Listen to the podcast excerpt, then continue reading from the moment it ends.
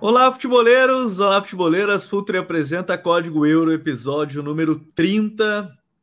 O mercado de transferências está abrindo, né? Começa dia 1 de julho, definitivamente. Os times podem assinar as transferências, oficializar as contratações. Jogadores encerrando seu contrato agora 30 de junho.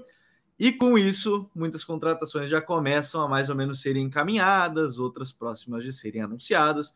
Tudo isso a gente vai falar hoje no Código Euro, podcast de futebol europeu do Futre.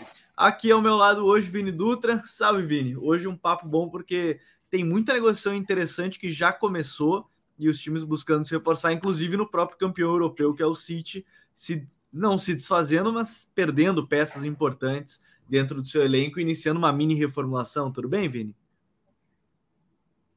É, fala, Gabriel. Tamo aí é, para mais uma. É, agora chegou o momento da, da né, dessa intertemporada aí, intertemporada não, né, esse off-season, né, em que os times é, vão buscando se reforçar, né, e vai chegando julho ali, os, alguns reforços vão sendo anunciados, no caso do Real Madrid, Rosselu, Bellingham e o, e o, e o retorno de vários jogadores emprestados é, já aconteceram, é, e o City também é, vai ser interessante né, ver esses movimentos, principalmente porque é, perdeu peças importantes, já, né?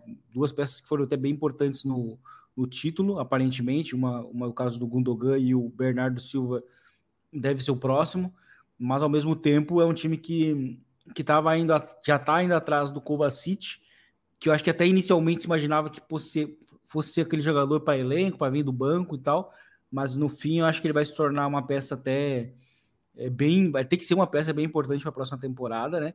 E também a questão do Guardiol, né? Que eles também vai ser um reforço e, e, que encaixa muito com o que o City fez nessa temporada na utilização de zagueiros, né, na primeira linha. Então vai ser bem interessante acompanhar essa janela. É, a janela de transferências começando e tem coisa bem interessante para a gente falar é, por aqui. Vamos começar então justamente por esse tema: Manchester City, Barcelona, jogadores sendo é, não oficializados, mas a princípio todas as fontes já confirmando. E eu acho que mais interessante ainda é começar justamente pela questão do Gundogan, porque ele foi, se não o melhor, um dos melhores jogadores do, do City nessa reta final de temporada, principalmente, sendo mais uma vez muito decisivo, com gols, atuações. E ele chega ao Barcelona, e aqui eu já quero acho que já tem aquele ponto que a gente costuma bater a tecla aqui, Vini, que é ele sai do City em alta, obviamente, campeão da Champions. Talvez se não ganhasse a Champions, ele até aceitasse a renovação de contrato. E aí eu vi muita gente falando, ah, mas é um downgrade, ah, isso e aquilo, mas eu acho que a primeira coisa que a gente tem que falar é que ele está indo para um clube que Real Madrid, Barcelona, esses clubes eles têm a começar a história, né? Já começa por aí, e, e, era um sonho do jogador, a esposa também queria, e, e, não é, eu não diria que é um downgrade, como algumas pessoas costumam dizer, mas é uma chance de ser um jogador pilar em, em, nessa reformulação do clube, né? Sim. É, o, o Gundogan ele se tornou assim um, um pilar né, do, do Manchester City.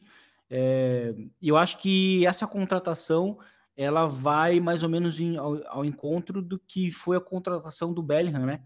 No Real Madrid. Uh, se a gente parar para pensar em alguns aspectos, porque no fim é, o, o, Real Madrid conseguiu contratar o Bellingham lutando contra times da Premier League e com salários, oferecendo salários até maiores do que o Real Madrid ofereceu. Então, acho que o, que diz muito, na verdade, em, em Real Madrid e Barcelona é a grife, né? Esses dois times têm grife, né? Então, é, é, eu acho que assim, os últimos anos de Barcelona, muito bagunçados, eles acabaram talvez até fazendo as pessoas esquecerem que o Real Madrid, o, o Barcelona estava ali no topo junto com o Real Madrid na, na hierarquia, né? E, e, é até estranho esquecer isso tão pouco tempo, porque não faz tanto tempo assim, não faz tanto tempo que assim que o, que o Barcelona tinha um, times históricos, né? a MSN, o, o time de 2011, o time de 2009, enfim. É, então, é, o Gundogan, imaginando, né, é, sendo esse interior de perfil associativo, né, de um cara que é bem importante para manutenção de posse, é, que encaixa com o estilo de posse do, do Barcelona, acho que é, é natural ele ele ter o desejo, né, ter um desejo de jogar no Barcelona, um dos dois, um dos maiores, maiores títulos, um dos maiores times da história. Então acho que é perfeitamente normal, né? E além disso, que eu acho que uma coisa que também conversa, ele talvez sair agora do City, é justamente ele ganhar na Champions, é, jogando tão bem, enxergou que era um final de ciclo, então que a missão dele no City já estava já estava encerrada e agora vai buscar uma nova uma, um novo desafio, né? que é no caso agora reerguer o Barcelona também num cenário europeu. É, o Barcelona voltou a ganhar a La Liga no ano passado, é, de uma forma até muito tranquila, né? É, foi um time regular, até não, não, não, jogou, não encantou, né? Foi muito a liga do 1 a 0, mas é, conseguiu ganhar com certa tranquilidade. Se a gente olha para os pontos e tal, não teve uma ameaça do Real Madrid no, no campeonato. Então agora acho que o próximo passo para o Xavi é buscar essa evolução também na Europa, né? Com um time ainda jovem, né? Com Pedro, com, com Gavi. Então assim é um meio campo que vai se desenhando bem, assim, principalmente porque o Barcelona perdeu o Busquets, né? Que é uma, uma grande referência também. Então o, o time precisava dar essa resposta. Eu acho que o Gundogan acaba sendo bem interessante nesse sentido. Ele pode jogar como esse primeiro homem, ele pode ser esse interior, ele pode ser o cara da chegada também. Então é um meio-campista bem completo que o Barcelona consegue adquirir. É, e, e, eu acho que esse é um ponto importante, porque aí você tira o peso do Pedri e do Gavi, né? O Gavi tem 18 anos, o Pedri tem 19, 20, então assim, você tira um pouco do peso deles, tem um jogador mais experiente, cria um jogador que pode atuar em várias posições, como o Vini falou, e claro, agora a questão do Barcelona é buscar esse camisa 5, todas as informações dão conta aí essa é a situação agora, esse é o foco de momento, já que o Zubimendi está muito difícil, já se falou no Guido Pizarro, Guido Rodrigues, perdão, o Guido Rodrigues, né, do Sevilha, é, do Betis, alguns nomes começam a surgir, apesar de não ser algo muito simples, o Amrabat já está descartado nesse momento, seria um 5 aí mais é, bem diferente do que era o Busquets, mas até ouvi uma frase muito boa que é você não deve tentar repor o Busquets, deve tentar repor alguém que é muito bom em alguma coisa específica diferente do Busquets, que era bom em todas. É, talvez o Amrabat seria esse caso, de um jogador defensivamente muito bom para liberar o Frank. Estou curioso para ver. E a presença do Gundogan, se o Xavi vai manter o quadrado no meio, com o, o primeiro volante, Frank, Pedro e Gavi, ou vai voltar para o 4-3-3 que ele sempre quis, né, com dois pontas. Talvez isso dependa de quem serão os pontas aí da, da próxima temporada que, que se aproxima, mas é uma contratação aí que já, já pinta como uma das principais, ou pelo menos as que mais chama atenção nesse início de janela de transferências. Porque do lado do City, a saída do Gundogan ela não é, ela não é o motivo do clube fechar com o, com o Kovacic, o Vini falava sobre isso no início, e eu acho que esse é um ponto importante. É, seria bem interessante, inclusive, ver né, Rodri, Kovacic, Gundogan e, e, e Kevin De Bruyne, por exemplo, nesse modelo de jogo do City seria interessante de, de observar, mas ela traz um jogador que pode ser muito importante para esse modelo, Vini, pensando naquele meio-campista capacidade de condução, de arrastar a marcação, de conseguir sair é, das pressões, porque de maneira geral o, o, o Chelsea estava mal, então a gente vai olhar muito pela ótica de ah, o Kovacic não presta, o Havertz, que a gente vai falar daqui a pouco, não presta, mas o, o Chelsea como um todo estava mal, né? A contratação do Kovacic, por aparentemente pelo menos 30 milhões de euros, é uma contratação barata de um jogador que, enfim, me parece que encaixa muito bem no que o, o City pensa para esse modelo atual que tem, tem jogado. É, o Kovacic, ele, ele evoluiu muito na carreira dele, né? Ele antes, ele antes era muito esse jogador de, de, de recuperar e transitar, né? na época de Real Madrid, principalmente. E ele não era um jogador é, de tão, tão, cerebral, né? Tão de controle, de passe. Isso ele foi, ele foi evoluindo, né? Na, na, e até acho que o papel da seleção foi importante para ele, essa seleção croata, nesse sentido. E, e, e, eu acho que essa contratação ela vai ser interessante justamente assim, porque no fim ele, ele inicialmente a gente imaginava, bom, vai chegar para ser um, um, um cara para jogar muito vindo do banco, né? Ou jogar nas rotações que o, Guardiola for utilizar. Mas com a saída do, do Gundogan e, e também do Bernardo Silva, né, que também está próximo de acontecer, é, assim, é quase inevitável que ele não seja titular. Até porque o City não tem um outro meio-campista, né? Não tem, então perdeu dois Quem porque o Bernardo o Calvin, Silva, o Calvin Phillips, vai sair o Calvin Gundogan Phillips, agora, né? É. é. e o Bernardo Silva chegou a fazer o que o Gundogan fazia é, no, no, início da temporada, né? Então ele era esse, esse backup da, da função do Gundogan. Só que ele também sai, então fica, fica de fato uma vaga é, em aberto e, e representa um, uma mudança até um pouquinho de estilo realmente, justamente pela capacidade física que o, que o Kovacic tem, né? O Kovacic também é muito bom no pós-perda. E então o, o City vai ter um pós-perda bem forte, porque tem Rodri, Kovacic, né? E vamos ver quem pode ser o, o substituto do Bernardo, mas de qualquer forma, é, acho que é uma contratação interessante, barata, não é uma contratação é, né, que a gente imaginava no primeiro momento que, que fosse para ter um impacto no time titular, mas vai acabar tendo que ser, e ao mesmo tempo vai ser interessante ver que tipo de evolução que o Kovacic pode ter com o Guardiola, né? Porque a gente viu que ele, que ele consegue é, é, desenvolver bem alguns jogadores, né? Nesse caso, nesse ano, por exemplo, a gente viu um, um salto muito grande, né, talvez definitivo na carreira dos Stones, é, se tornando meio campista nas fases com a bola. É, o próprio Gundogan mesmo, sendo mais jogando mais solto, mais próximo do gol, é, é algo que o, que, que o próprio Guardiola trabalhou. Então, vai ser bem interessante sim, ver que tipo de evolução que o Kovacic pode ter. Talvez atacando esses espaços né, entre o zagueiro e o lateral, tanto ao longo dessa temporada passada, vai ser interessante, porque ele é, ele é um jogador de movimentos mais agressivos né, também, né, mas ao mesmo tempo, é, com a evolução na carreira e com, e com a importância que ele adquiriu dentro do elenco do, do Chelsea, é, ele foi se tornando um meio campista de passe, né, coisa que ele não era no, nos tempos de Real Madrid. Então vai ser interessante ver.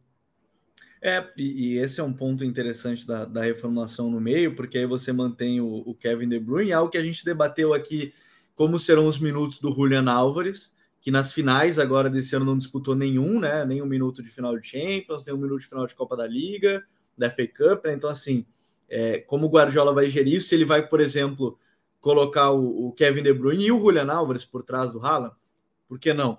É, então, assim, é, vai ser interessante porque abre essa essa possibilidade aí, a saída do Gundogan, a saída do Bernardo.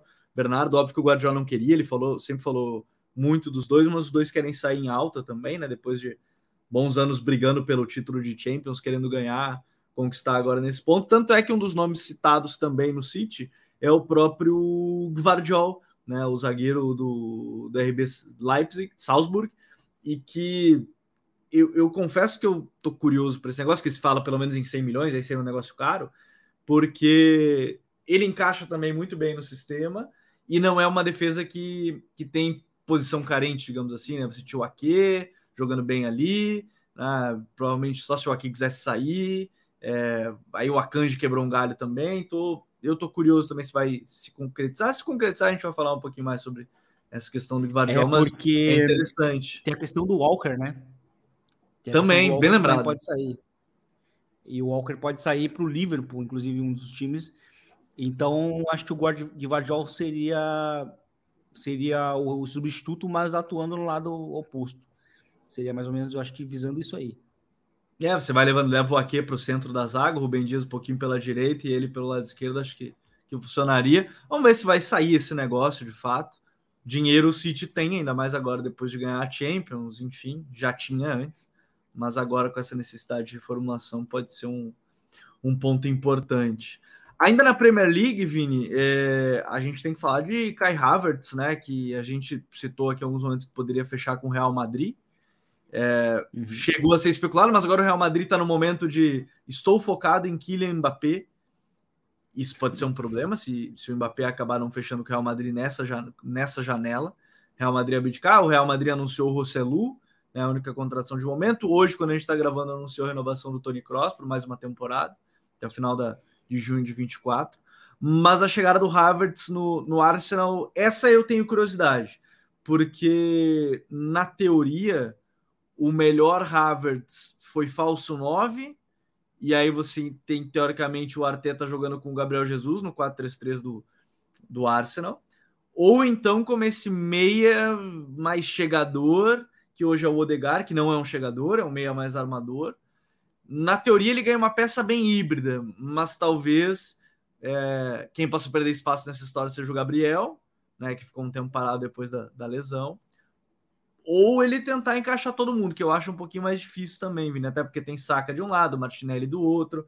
É uma contratação uhum. que, que me gera curiosidade, não sei para ti. Não, é, me gera curiosidade justamente para saber onde que ele, onde ele vai jogar, é, em que posição. É, mas eu acho que se a gente olha hoje para o sistema do Arsenal, é, se a gente olha hoje para o sistema do Arsenal, é, acho que a gente imagina que ele possa jogar realmente como um falso 9. E aí, de fato, acho que o Gabriel Jesus vai acabar perdendo espaço. Ao mesmo tempo que ele também pode jogar, né? Numa, assim, na, talvez na esquerda, mas vai ter que mudar muito o sistema. Mas é, eu acho que é uma aposta. Acho que se a gente olhar para o ponto de vista do jogador, é uma aposta interessante porque acho que o Havertz ainda não chegou no teto dele. Né? E ele é um cara que, que, que, tem um teto muito alto. Né? Então, assim, ele talvez está indo agora. E é mais um que chega em baixa porque todo mundo do Chelsea estava mal, né? Estava mal, sim. E, e é aquela coisa que eu falava da, do, da memória curta, né? O Havertz com o Tuchel, o falso 9, e ele, ele foi muito importante na campanha do título do Chelsea. E na final ele foi o melhor, foi um dos melhores jogadores, né? É, junto com até com, com também criticado o Timo Werner. Então, às vezes a gente fecha muito alguns jogadores e acaba esquecendo é, alguns, alguns, né, algum, alguns é, méritos que ele conquista. E o Havertz realmente tava, fez, fez duas temporadas ruins, né? A temporada seguinte do título e a, e a passada, né? Mas, mas a passada realmente é porque eu acho que o Chelsea todo estava uma bagunça. Então acho que não dá para tirar muito como base. E a gente até falava isso, né? Foi até bom o Andrei não ter ido para o Chelsea, porque, sabe, talvez ia prejudicar ele em muitos meses, assim, sabe? Primeiro porque tem um, um caminhão de meio-campistas que foi, foi contratados, né? Muitos com é, diferente e, e ele, uma, sendo mais novo, talvez ia, ser, ia até ser um, mais, o sacrificado. Mas daí, se a gente olha para o Havertz, ele teve sua importância, principalmente no ano do título, é, mas eu acho que também ele é um jogador que também precisa desse cuidado a mais, né? E eu acho que no Chelsea ele vai ter isso. No Chelsea não, no Arsenal ele vai ter isso. Porque jogando como esse falso 9, ele vai ter essa importância que o sistema é, pede, né? O sistema do, do, do, Arsenal pede realmente que o 9 seja um falso 9, né? Que circule muito por dentro. Então, eu acho que é, é, de, é de fato um grande dilema, porque ao mesmo tempo que ele chega no Arsenal para talvez explodir definitivamente, ele, ele chega, mas outros jogadores das, das principalmente das melhores posições dele já estão ali em, em posições muito bem e já, já, muito bem estabelecidas. O Odegar, né, por dentro e, e o Saka na, na, na direita, né? São as melhores posições dele no ataque. Porém, ele como falso 9 também pode gerar muito jogo. E eu acho que é aí que eu acho que o Arsenal quer utilizar ele para ser uma grande peça para elevar, elevar o nível é, do ataque do time. Eu é, acho que isso é, ajuda que, também, né, Vini, em questão de competitividade interna mesmo, né? Você vai é, elevar o nível de sim. treino, vai elevar o nível de ah, o Jesus quer ser titular, os caras que isso pode elevar sim. nesse nível também, que, que é o que o Arsenal precisa hoje. Sim, e aí ó, exatamente. E aí indiretamente, aquela coisa que a gente falava do City, né, foi melhorando tanto o time que chegou no, no nível do ano passado, que tinha um banco excelente, que tinha um time já excelente, tal, casca. E, e, o Chelsea e o Arsenal, eh, se a gente olha para o ano passado, é, muito também perdeu a competição, muito também por não ter banco, né? Até lidou bem com a ausência do Gabriel Jesus é, logo depois da Copa, mas a ausência do Saliba foi muito sentida, né? Nas rodadas finais. Então o Arsenal precisa realmente melhorar, vai jogar Champions agora. Então acho que é, é interessante eles não se contentarem é, com a temporada excelente que eles fizeram, então é buscar sempre melhorar. Então isso é importante, a, a, uma, uma, mudança de mentalidade no Arsenal que a gente pode ver a partir, a partir disso. Melhorar o que já era bom. O ataque do Arsenal é muito bom. Então ele chega mais. Chega um jogador muito bom. E a, se a gente olhar para os valores, é, é, um valor ba relativamente baixo pelo Harvard, né? Aí muita gente vai falar assim, pô, mas. 75, 80 é, milhões de euros, né? É, exato. É, ele poderia valer muito mais. Então, o Arsenal está conseguindo pegar ele em baixa para valorizar ele ainda, né? Porque o Real Madrid saiu da disputa porque ele estava teoricamente caro, e aí quem conseguiu pegar ele na baixa foi o Arsenal. Então, acho que é um bom negócio, e eu acho que o Arsenal está pegando ele para ele ser a estrela, né? A, a peça que falta no ataque, né? Se, esse, se essa peça no ataque ano passado era o Haaland para o City, eu acho que o Arsenal no ataque tá vendo o Havertz como esse cara, como essa peça para faz, fazer o, o, time funcionar bem no ataque e, e tá contando com um potencial novamente muito alto. Se a gente olha para Odegar, para Saka, para agora Havertz, são todos muito jovens. Gabriel Martinelli, muito jovem. Gabriel Martinelli, inclusive, pode ter uma temporada de muitos gols porque justamente ele vai ter que ser essa peça para complementar os movimentos. Mais ainda, né? É, vai ter que ser o cara que entra é. mais na área ainda, né? É. Então, eu acho que o Gabriel Martinelli pode se beneficiar muito, assim, diretamente, diretamente, na verdade, em termos de números. E eu acho que vai ser bem interessante. Essa contratação eu gostei. Né? Eu até estava meio que, uh, assim, pô, o Arsenal estava focando muito no Declan Rice, que eu acho que não tem muito a ver com, com, com o sistema, principalmente se a gente olha para o Thomas Partey, mas agora falam que o Partey também vai sair. Né? Então, aí eu já acho que já ameniza um pouco o foco tanto do Arsenal em ir atrás dele mas o nome do Havertz para mim é muito bom e mostra que o Arsenal está tendo um pouco mais de critério, né? E fora que o Arsenal também está olhando para alguns zagueiros, né? Na, na Ligue 1. Então acho que pode ser, pode ser importante. E ainda vai ter o retorno do Balogun, né? Balogun, que vem do, de boa temporada no, no Lille também, né? Então, assim, reforço para ataque estão chegando. A gente vai ver o que o Arsenal vai fazer agora para o sistema defensivo, né? Que vai ser uma parte importante, que foi um problema na temporada passada também, né, de reta final de temporada, é, principalmente. Para fechar na Inglaterra, Vini, a que eu mais gosto, a que eu assim não está oficialmente confirmada. O Di Marzio fala que o Milan vai aceitar a proposta de 70 milhões de euros mais 5 em bônus. Ele já aceitou a proposta do contratual do Newcastle, que é o Sandro Tonali, né, de 10 milhões, 8 milhões de euros mais bônus. É, assim, se a gente pensa, a gente já falou isso várias vezes, então nem entrar nesse ponto que o Newcastle está sendo muito coerente em seus mercados para ir galgando posições, mas a minha grande questão é que aí contrata um 5 muito bom, que pode ser 8 uhum. também, obviamente, mas é. você consegue juntar um trio muito complementar com o Tonali, com o Bruno Guimarães e o Joelinton, que aí a gente já fala, esse trio pode competir em Champions, claro, pensando num primeiro momento de fase de grupos, de chegar e tudo mais. Mas a gente já começa a falar de um, de um Newcastle, o meio-campo de um time de alto nível mesmo, que era o que se esperava desde o início, mas o clube preferiu galgar posições aos poucos, mas eu acho que é, é esse é um ponto importante. Sim, e eles estão pensando muito em também não estourar é, é, né, alguns, alguma, algumas transferências. É, o próprio de... fair play, claro. É, e eles dá para notar isso que eles tentam estão tendo realmente um cuidado, mas o que também chama atenção no caso do Newcastle é que eles estão conseguindo a, a, a Champions League, conseguiram a vaga no segundo ano, né? E isso é bem interessante, basicamente o elenco que eles conseguiram a fuga do rebaixamento.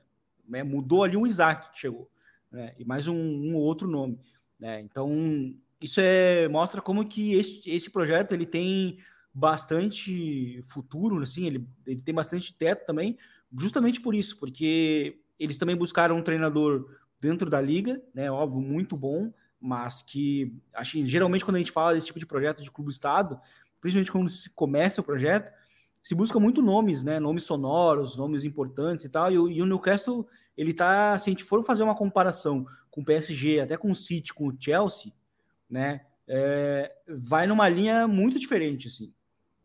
E eu acho que é, e ao mesmo tempo, assim, eles estão conseguindo resultados muito rápidos. É, ano passado tiveram na final da Copa da Liga, uh, agora foram para Champions, fizeram uma campanha sólida o, o ano inteiro, né? Campanha de Champions mesmo o ano todo, não foi que no final ganharam a vaga, não, foi o ano todo realmente em zona de Champions, aí ficaram com a vaga. Uhum. E, e eu acho que é um time que precisava de ajuste sim no meio-campo. O time é bom, é, mas precisava de mais um meio-campista. Para quem não, não assiste o Newcastle, basicamente jogam sempre num 4-3-3 é, e, e eles realmente precisavam de mais uma peça para complementar ali o Bruno Guimarães e o Joelinton, né? A terceira peça geralmente ali era o Willock, mas é aquela coisa do, do, do nível, né? Então é o Newcastle buscando um jogador de nível de Champions. E vai buscar o Tonali, que é um jogador que pode jogar, jogar realmente em duas posições, tanto de 5 quanto de 8. Ele explode até mais como um 8, saindo mais, inclusive. É, no, no, é porque ele viveu aquele grande momento, né? Para quem não lembra do Tonali, de comparações em, entre Gattuso e Pirlo. Foi muito engraçado que falavam muito sobre ser um pouco de cada um, ainda mais quando fechou é. com, com o Milan. Por isso que ele acaba podendo atuar nas duas de fato, né? Sim. É, ele tem essas comparações, e até porque fisicamente, no início da carreira dele de brecha ali, ele, ele lembrava, ele lembrava o, o Pirlo, né? Fisicamente. Daí se fazia muito essa comparação. E, mas ele, ele eu acho que é um, é um jogador que realmente complementa muito é, os outros dois meio-campistas titulares do, do Newcastle, porque o Bruno Guimarães provavelmente vai ser ainda o, próximo, o jogador mais próximo da zaga. É, aí tu tem o Tonali para fazer esse auxílio e o Joelinton para ser o cara da profundidade. Então, é o Newcastle conseguindo montar um meio-campo muito forte, muito bom. É, já estavam buscando peças no ataque ao longo do ano passado. Né? O Gordon chegou ao, no meio da temporada, né? o, o, o pontinho ali do, do Everton, né? O pontinho inglês Sim. do Everton. E, e agora eles estão realmente focando no meio-campo, que eu acho que, é, que era onde faltava. Fora que eu acho que o Newcastle também precisa de uma peça ah, como o Tonali, ou, ou antes quando, surgiu o interesse, né, foi no Barella. É, justamente porque eles precisavam Isso. de um jogador com critério a mais com a bola. Eu acho que o Newcastle precisa ter um pouco mais de pausa. Às vezes era uma aceleração muito grande, não sabia jogar de uma maneira mais, mais pausada. E isso acho que às vezes minou o time, né, numa, na hora de encontrar maneiras de, de enfrentar defesas mais fechadas, por exemplo. E na Champions League, o estilo de jogo é um pouco mais cadenciado, né? Então acho que é o Newcastle encontrando qualidade individual no meio-campo, um valor, acho que correto, honesto, e é um jogador que vai complementar muito o meio. Boa contratação. É um ponto que aí a gente para pensar, queria sim que talvez o Newcastle vá precisar de um, de um outro zagueiro ainda, né, a, a nível Champions, acho que esse vai ser um outro também. É, é o zagueiro alvo. sim. E um lateral é, o zagueiro acho que, é, talvez acho que sejam os grandes alvos a partir de agora, porque o ataque você tem promessas, como o Isaac, por exemplo, que é um cara que vai te entregar a curto prazo e, e tudo mais. Então, acho que a gente está falando aí de um, de um jogador que, de um time que é, vai buscar reforços pontuais nesse, nesse momento da temporada. Bom, isso na Inglaterra, né? A Premier League já está bem movimentada, como vocês é, puderam observar. E, e aí, se a gente sair um pouco da Inglaterra, a gente pode ir para Paris. Paris vive crises e vive novelas do Mbappé e tudo mais, mas o que eu mais gostei agora é que aparentemente está tudo encaminhado o negócio com o Luiz Henrique, né? O Lúcio, que estava treinando a seleção da Espanha, treinou o Barcelona, treinou o Celta de Vigo e tudo mais. Eu gosto muito dele, acho que é um treinador aí. Para mim, tem um grande ponto do que, primeiro, em termos de liderança, nem se compara ao Gautier. Né? Ele é um cara que pode impor respeito também, que eu acho que é num clube como o PSG você precisa desse tipo de treinador, você precisa também de treinadores com uma gestão que, mesmo que o Lute tenha brigado, por exemplo, com o Messi e com o Neymar na época de Barcelona, eles se, eles se resolveram e tudo certo. Tanto que um dos melhores Neymars, um dos que eu mais gosto, por exemplo, é justamente com o Lúcio, né? A ponta esquerda naquele Barcelona da MSN. Até falei isso no código BR quando a gente estava falando da questão do Ancelotti, falando do Neymar e tudo mais. Estão se falando em outros nomes e tudo mais, mas eu acho que iniciar buscando um treinador como o Lúcio eu acho que é um ponto importante. Finalmente, assim, ó, o PSG está buscando um treinador que tem títulos na carreira, experiência, ganhou uma Champions, e que talvez saiba controlar um vestiário que vai ser bem caótico, numa temporada que promete ser um pouquinho caótica também, principalmente em relação à questão do Mbappé, né, Vini? Sim, é um nome importante justamente por ter esse, esse pedigree, podemos dizer assim, é, e ele também consegue encontrar soluções rápidas, né? para um time que, que eu acho que precisa é, também entregar resultados rápidos, né? O, o, o PSG, até dentro da, da França, se a gente olha para os últimos anos, ele às vezes ele também começa a vacilar dentro da França, né? E, e isso também acaba pegando mal e, e, e jogando contra. Esse contra ano foi eles, por um né? ponto, né? Esse ano foi por um é. ponto que foi campeão. Sim. E, então já não venceu a Copa também. Então é, o PSG, assim, as, é, e é um time que, na verdade, assim, isso acontece porque o time também joga desmotivado, parece aparentemente desmotivado metade do campeonato né? Porque tá olhando só ali para Champions, para fevereiro, né? Acho que isso não, não, né, não é, uma, é algo muito arriscado. Pensar na temporada a partir de, de fevereiro, não sabe que uma lesão pode condicionar tudo, né? A gente tem vários casos do Neymar se lesionando justamente nessas épocas do, do, do ano, é, que prejudica um, um, planejamento todo.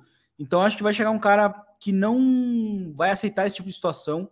É, tem uma mentalidade eu vi vencedora, agora né? sobre isso. É... Eu vi uma, uma matéria agora há pouco sobre isso, que era, acho que foi do Le Parisien, dizendo que o Luiz Henrique já entrou em contato com o Neymar e que aquela coisa, é claro que às uhum. vezes tem um pouco de sensacionalismo de extremo, mas é entrou em contato e disse, cara, não dá para fazer isso aí, não dá para se repetir, você vai focar ou não vai? Esse é o ponto.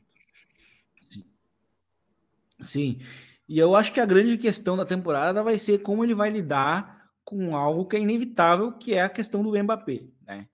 Porque assim, a gente já vai iniciar a temporada com mais um capítulo da novela entre, entre eles dois, né? Entre Real Madrid, entre eles três, na verdade, é, entre Real Madrid, PSG e Mbappé. Então vai ficar sempre nessa, né, nessa esse fantasma ao longo da temporada, porque eu acho que meio que a, a única possibilidade do, se a gente olha do ponto de vista do PSG, de manter o Mbappé é, ganhando a Champions, né? Ou dando uma, um norte muito forte nessa temporada de que o time pode ganhar a Champions League. Né? E a gente começa a ver, e a gente já comentou isso em outras oportunidades, é, os movimentos que o PSG também tem feito já na janela, né? É, buscando ali o Asensio, buscando o Kangin Lee, é, agora estão se falando que em julho é, eles vão ativar a cláusula de retorno é, do Chaves Simmons, né? Ele, ele foi vendido para o PSV, mas no mês de, de julho desse ano existe uma cláusula de 6 milhões de recompra. É, então, pro, e assim, ele vem de uma temporada excelente a partir do momento que, que o que o, que o Hakpo, né, sai do PSG, ele se torna o líder do time no ataque é, e aí ele, os números dele melhoram muito e ele termina a temporada até com duplo-duplo né, de gols e assistências. E então acho que é um cara que eles, se eles têm essa possibilidade de contratar barato, eu acho que eles vão ativar essa cláusula. Porém, é, ele tem o poder de voltar ou não, né? Então a gente tem essa. É, depende dele, né? Eu tava vendo isso, depende, depende dele e, e ela é ativada dia 1 de julho, né? Dia 1 e vai até dia 31. Então, isso. Então, é, seria um jogador, acho que interessante, visando que o PSG agora quer incorporar um time ao redor dos que sobraram, né? Do Neymar e do é, Mbappé. Ele estava na época do próprio Luiz Henrique do Barcelona, né? Ele estava no time B, cadetes e inferiores do próprio Barcelona, né? Na época, o Xavi Simons. Ele estava. Sim, ele estava. E é um cara, acho que encaixa com, com, com, com o que o Lúcio, por exemplo, já fez é, na seleção espanhola na, recentemente, né? uh, ah, para poder pode jogar bem fixo aberto numa das na, em duas pontas inclusive e pode jogar também como um, um, jogador um pouco mais solto por dentro que eu acho que é onde ele consegue, consegue atuar melhor mas se a gente for imaginar no PS PSG acho que ele estaria mais utilizado nas pontas né uh, mas enfim eu acho que seria um nome interessante e eu acho que o Lúcio é importante justamente para tentar arrumar a casa e ao mesmo tempo conseguir resultados rápidos porque eu acho que é a única maneira, de novo, a única maneira que o PSG tem de convencer o Mbappé a ficar. E aí vai virar mais de novo, mais, mais uma mais uma novela, né? Por quanto tempo ele vai renovar? Né? Vai ficar renovando um ano por um ano, ele vai, o, o, o Mbappé vai ganhar uma fortuna em luvas, né? Enfim, mas de qualquer forma, a única maneira de o PSG ter, pensar em, em, em permanecer com o Mbappé é ou ganhando a Champions esse ano ou dando um norte muito forte de que o time está no caminho certo. É, eu tô, tô bem curioso, porque assim, de novo, eu gosto muito do Lúcio, acho que é um cara que tem o estofo para comandar esse momento e, e vai ter a pressão, querendo ou não, de ser se ganha uma Champions, de tentar convencer o Mbappé a ficar. Porque assim, o Mbappé já falou, ele vai discutir o futuro dele a partir da próxima temporada. Diz ele, né? Pode ser que ele decida agora. Não vou nem entrar nesse mérito, mas digamos que o PSG resolve encaixar, quem sabe? Não, não, não dá para afirmar tanto que, que o Mbappé vai sair. Se ele não sair agora, eu acho que vai ser aquela mesma história de ah, depende da temporada do PSG, se o treinador consegue encaixar bem, de repente funciona. Então, acho que esse é um ponto importante que, que o Lúcio pode pode trazer, ele vai ter essa pressão, obviamente, para cima dele nesse sentido, e obviamente a pressão também de, de ganhar a, a Liga dos Campeões nessa, nessa temporada. A questão é, é quem serão esses jogadores, a, as contratações a partir de agora, com a chegada dele, e eu acho que o PSG vai querer definir o quanto antes a questão do Mbappé, porque isso envolve todo um planejamento de contratações, de jogadores e, e tudo mais. Acho que isso vai, vai ser importante pensando no, no, no curto prazo, inclusive, para a equipe do PSG nesse trabalho aí com, com o Luiz Campos, o, o diretor de futebol. Então, chegada do Lute aí pode ser, pode ser importante, mas a questão do Mbappé ainda vai seguir essa novela do Mbappé ainda vai, vai seguir por um, um pequeno período de, de tempo. E a outra questão, é, Vini, que a gente está vendo o movimento é justamente o movimento de jogadores saindo da Europa e indo para a Arábia, né? Que é, para os clubes da Arábia Saudita é, a gente falou do Bernardo Silva ali por cima, mas hoje, entre ontem e hoje, na verdade, o Kanté foi anunciado já também, saindo do Chelsea. Fala-se que o Koulibaly e o Mendy, os goleiros, o goleiro e o zagueiro do Chelsea, estão acertados também, mas aí a questão do Chelsea tem até um, um fator extracampo, né, de, do, do, da, do, da Arábia Saudita investir na, na empresa do Todd Boyle e ele precisa se livrar de alguns salários importantes, então tem aí também esse fator, mas a gente começa a ver um movimento importante aí na Europa de saída dos jogadores indo para a Arábia Saudita, indo para outros mercados é, de fora e que podem ditar também um pouco essa janela, né? Sim, e, e a gente está vendo esse movimento é, é, que, que, assim, é óbvio que é um movimento claro da Arábia Saudita para fazer um lobby para buscar a Copa do Mundo de 2030, né? Então, é, é, acho que é, um, é, algo natural, já aconteceu em outros momentos com o Qatar lá atrás. A gente teve alguns movimentos de, de, jogadores saindo, né? E indo jogar no futebol do Qatar. E é um movimento que está acontecendo nessa temporada. O Messi foi até um, um grande alvo, né? Para eles esse ano. Com, a gente chegou, inclusive, a comentar sobre isso. O Cristiano Ronaldo, acho que começa a abrir esse movimento também. E só que eu acho que é, a possibilidade agora do Bernardo Silva, né, um jogador que ainda não chegou aos 30 anos, já eu acho que já representa também uma ameaça um pouco diferente, até para os clubes é, europeus, porque é, se a gente olha de uma maneira geral, o jogador que está indo para lá tem de fato um nome, né, mas são jogadores já próximos do fim de carreira, né, batendo os 30, 32, 33 anos, o caso do Cristiano Ronaldo quase 40, mas são jogadores em final de carreira, né? Agora, se a gente olha para o Bernardo Silva, é um jogador que há meses atrás, semanas, na verdade, atrás, estava é, tava condicionando uma final de Champions League, né? E sendo muito importante para uma temporada de, de treble, né? De tríplice coroa do City. Então, assim, é um jogador para ainda desequilibrar na Europa, né? E que acaba se tornando um alvo e né, que pode acabar por lá, e aí eu acho que acaba se tornando uma ameaça também para os times, euro, times europeus, né, podem acabar perdendo jogadores importantes. É, então acho que esse é um, um ponto, ponto importante aí que a gente vai ter nesse mercado de transferência que pode ser chave né, para as próximas semanas, o que, que vai acontecer, vai editar o ritmo. Os valores são exorbitantes né, de salários não só do valor, até a, a maioria, alguns jogadores são encerrando contrato ou coisa assim, mas os valores são exorbitantes, principalmente no, na, no que diz respeito a salários, que acabam atraindo muitos jogadores. O mercado está só começando, a gente tem muita coisa para falar ainda nas próximas semanas. Clubes ainda buscando, inclusive, treinador, o que, que vai acontecer, enfim, a gente vai, vai tratando esses temas nas próximas semanas. Vini, valeu, meu parceiro, até a próxima. Valeu, Gabi. Valeu aí a todos.